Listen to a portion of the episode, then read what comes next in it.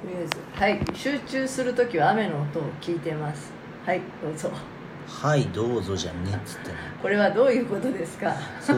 そういう一言があるかないかだけでね違いますからね。集中するときは雨の音を聞くのはなぜですか？なぜですか、はい、集中できるからですそれでもなんか前なんか聞いたよね、なんで雨の音なんだっけっていう、なんで雨の音かっつうと雨の音ってずーっとなんつうの、一定ではないんですよ。メロディーみたいにその人工的な何かしらのこう作られたもの、メロディーってピアノのクラシックにしても、ポップスの音楽にしてもロックにしても作られたものなんで、その意図があるじゃないですか、その人たちの作曲者の意図があるってことは、僕が耳を塞ぐ、音を聞こえないようにするために聞いているのに、音が入ってきちゃうんですよ、自分に。その作為的なものが。だけど雨の音っていうのはその作為的なものがないので、ずっと聞いてると一定のところでリピートされている感じっていうのはわかるんですけどYouTube とかで雨の音とか波の音とか流れているのを聞くんですけど、波の音より僕は雨の音が良くて、雨の音っていうのは、僕にとってはノイズ、ただの雑音で、ただの雑音の中にいるとその作為的なものがないんで、僕の耳、僕の神経がそっちに持っていかれないんですよ。なので耳からの情報を遮断できるので、雨の音が僕的には合ってる。じゃあ普通の日常で、今日雨が降ってます、窓開けたら雨の音がします、それで集中できるんですか？例えば一人だけの部屋にいたとして、いや、それでもヘッドホンして雨の音聞きます。それはなぜ？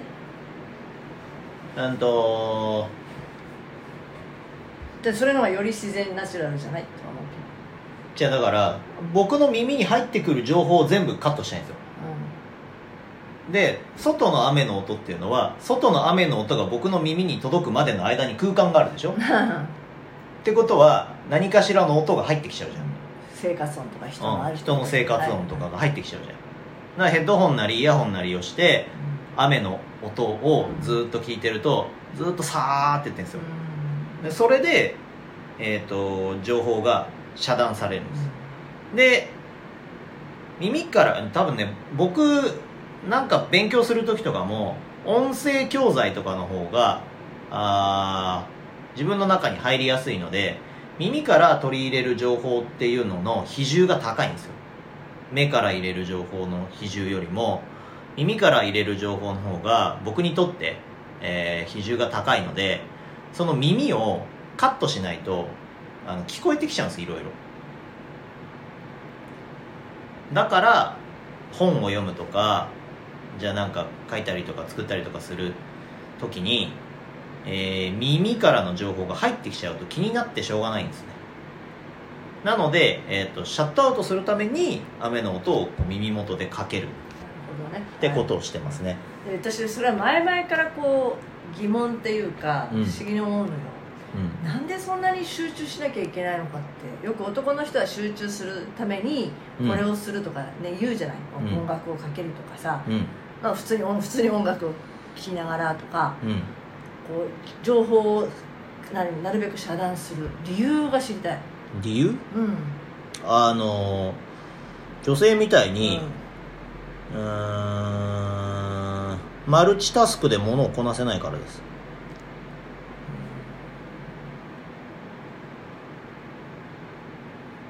でも私も自分でマルチでタスクをこなしてるとは思えないけど、集中することができない。これもまた病気。あなた病気だからだからそういうことを意識することに疲れちゃう。何が集中するために環境を整えなきゃ。じゃあバカじゃねえの。集中するためにって思ってねえもん。え思ってやってることではなくて、集中しようって思ってやってるんじゃないんだよ。だってそれは僕が自然に この作業をしたいって思った時に他の情報をシャットアウトしたいって思うからやるだけで、意識的に集中するぞってやってるわけじゃないから。だって筋トレしますよって時に筋トレに集中するぞって思ってやってるわけじゃないもん。まあそこにある重りをやるってだけだって作業をし始めたら、うん、その作業興奮っていうの度合いが上がってきて、うんうん、そっちに意識がそこだけに向くんだもん、うんうんうん、だからそれを邪魔しないために、うん、僕は耳からの情報をカットする。集中しなきゃいけない状況とかがあるわけじゃない。でも僕はスポーツをしてたからね、そのスポーツでじゃあその試合ですとかいう時に集中をするっていうことが起こるの自然に。笛が鳴ってインプレーになりましたっていう時に、じゃあその僕は球技をやってたから、そのボールに対して、意識が向き、そのボールの行方を見てっていうのに自然とスッと入ってくる。その時は感覚としてはその笛の音とチームメイトの声とボールの、動き、まあ相手チームメイトの動きとかしか見えてないから、歓声とか別に聞こえないっていう状態になる。だそれがその女性の脳と男性の脳の違いだもん。ああ、そうね。もしじゃあその場にね、じゃあ私がまあバレーボールしたことないけど、うん、まあ球技の試合みたいなのがあるよ、いろんなことで、うん、でもそこで誰が何喋ってるっていうのは覚えてるっていうか、僕は覚えてないもん。だからといって作業ができないわけではないんだよね。だって試合の内容とか僕知らないんだから、記憶にないんだから。あ、じゃあそれぐらい没頭してるってこと？だからその目の前のボールが落ちるか落ちないかとかだけしか考えてないから、今点数がどれぐらいでとかっていうのは笛が鳴って一回プレーが切れて確認してとかじゃないと分かんないんだ。なるほどね。じゃあもう一点集中型なんだ別にそれを意図的にやってるわけじゃないから、生き方も一点集中できて、そこだけじゃなくても、まあ、その今起こってることだけをインプレーになったらそこってなるんだよ。羨ましいわ。だから脳の構造が違うから羨ましがったってしょうがないんだってじゃああんまりだからそんなにだ疲れは感じないんだよね。その集中して疲れたとかってのはない、ね、ないよ。それが一番だって自然な行為なんだから、ね、僕にとっては。だから目の前の作業に、没頭してやるぞっていう状態の時に、他の情報をカットするために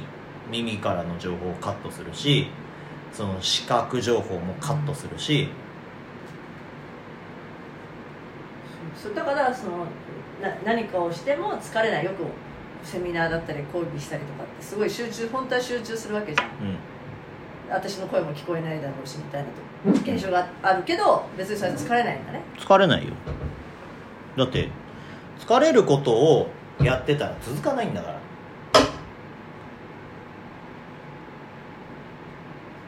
筋トレにしたってセミナーにしたって、こうやって喋るってことにしたって、ああ疲れたってなったら次やりたくないんだから。脳の記憶にはね、その作業をやった時に感想として最後疲れたとか嫌だったとかっていうのが残ったら、もうその作業次やりたくないんだって。私は常に疲れるけどね、それ終わった後病気別にそういう次やりたくないわけじゃないよ。じゃあだからその疲れた悪い印象が残ってるもの、はい、例えば旅行に、はい、どこどこに旅行に行ったとするじゃない、はい、で最終的にはあ疲れたねってなって、うん、その自分の中にこの旅行イコール疲れるものっていう印象が残ったら、もう旅行には行きたくないなってなっちゃう。で旅行イコールすごく楽しかったなっていう印象が残ってたら、旅行とは楽しいものだっていう紐付けがされてる。私も何をするの疲れるけど、いやそれは体力的なところの話であって、うん、その印象とか感想とかではないじゃん。じゃあ私が思う疲れは印象ではないってことね。そうそうそう、物理的に本当に脳と体が疲れてるって、うん、それは別になんつうの、じゃあ筋トレをしたくない人たちって一定数いるじゃない、うん、その人たちはその筋トレっていう作業と印象とか感想っていうのがもう疲れる辛いっていうものを持ってる、うん、だから結局筋トレイコールそういうマイナスなイメージのものってなってるわけ、うん、で僕の中には筋トレイコールその、脳内ホルモンドッパドパっていう状態なんで、もう楽しくてしょうがない、この作業をすることによって自分が良くなるイメージがあるとか、もうそういうものになってるからやりたくてしょうがないものになる。コンディショニングの一部だからこれをやることで体の調子が良くなるとか、よく眠れるようになるとか、そういう良いものの印象しか残ってないから、だからまた次もやるってことになる。だけどその運動が続かない、筋トレが続かないっていう人たちはその作業と印象とか感想っていうものがもう悪いもので結びついちゃってるから。でもそれって新しいことやるときって必ず疲れるじゃないですか。知らないことだからさ、うん、脳疲労みたいなことで言ったらさ、うん、知らない人と会って喋るのも疲れるだからさ、うん、それを乗り越えかなきゃダメだよね。だから多分違うんですよ、その論理的にこの先に良いことがあると思ってやるのか、うんうん、やらされてるみたいな、うん、やらされているのか、うん、そこの論理の部分が自分が分かっててやる、うん、筋トレをすることで僕はかっこいい体になれるぞっていうのがあって、筋トレって辛いな、でも僕はかっこいい体になれるぞってやっていくのかじゃん。だから旅行に行くってすごくその体力的には疲れるけど、新しい場所に行ってすごく楽しい経験ができるぞっていうものがあるから、最終的に旅行って疲れたねっていうものになっても楽しかったねで終わるわけじゃん。旅行の最後の感想って多分疲れたねとかなるじゃん。だってじゃあハワイ旅行に行きましたっつって飛行機7時間も8時間も乗んなきゃいけないじゃん、疲れるじゃん。だけどその疲れるという物理的なものと、いやハワイ最高だったなっていうのとどっちが上回るかな。それもその飛行機で疲れるものイコールくりめては楽しかったなだよね。そうそうそう、何十時間も。ただその疲れたなというのが最終的な印象として残った場合、いやもうハワイ疲れるから嫌だなってなっちゃう。それがその脳の記憶のシステムだから、うん、筋トレで言ったらさ、確かに体ほら疲れるじゃん、うん、疲れるわけじゃん、そのいや疲れることをしてるから、うん、だけど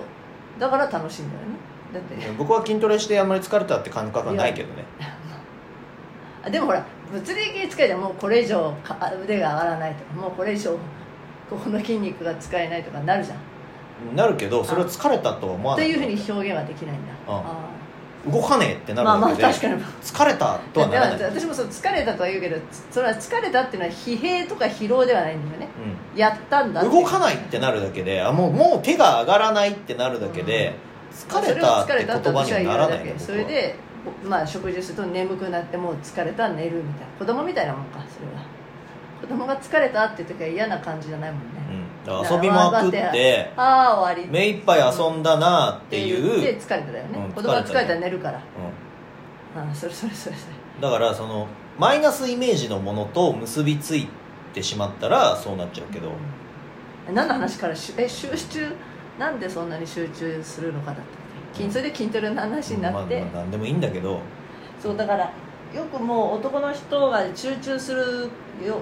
うにするみたいな。だからさ口実です、口実。ああ口実なんだ。だから自分のタイプが分かってないから、うん、そうするんだよ。なんかいろいろほらやるじゃない。うん、いろんなことを皆さんその瞑想するから瞑想に一回入ってからとかさ、うん、ルーティーンがあるじゃん男の人って、うん、面倒くさいなと思うんだけど、うん、必要なんだそれ。女の人は今その時やらないともうだからルーティンしてる場合じゃないのよ。だからさ、もう脳の構造が違うの、男の人と女の人。じゃあそれは私が女の脳をしてるってことなんだね。うん、その部分はね、その部分はね、わかりました。だから、まあ、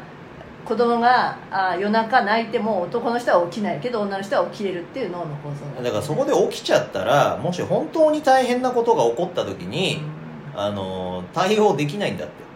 休まなきゃいけない、まあ、次の日狩りに行ったりなんか襲われる可能性があるからでしょ。そう、とっさの力が出るためにはもうそこまでは完全オフなんだよね。そう、女の人はダラダラダラダラオンなんだよね。そうだからもうどっちがいいとか悪いとかじゃなくて、もう精査の問題で、ね、役割の問題だから。そう、ダラダラダラダラオンなんだよ、女性は。はい。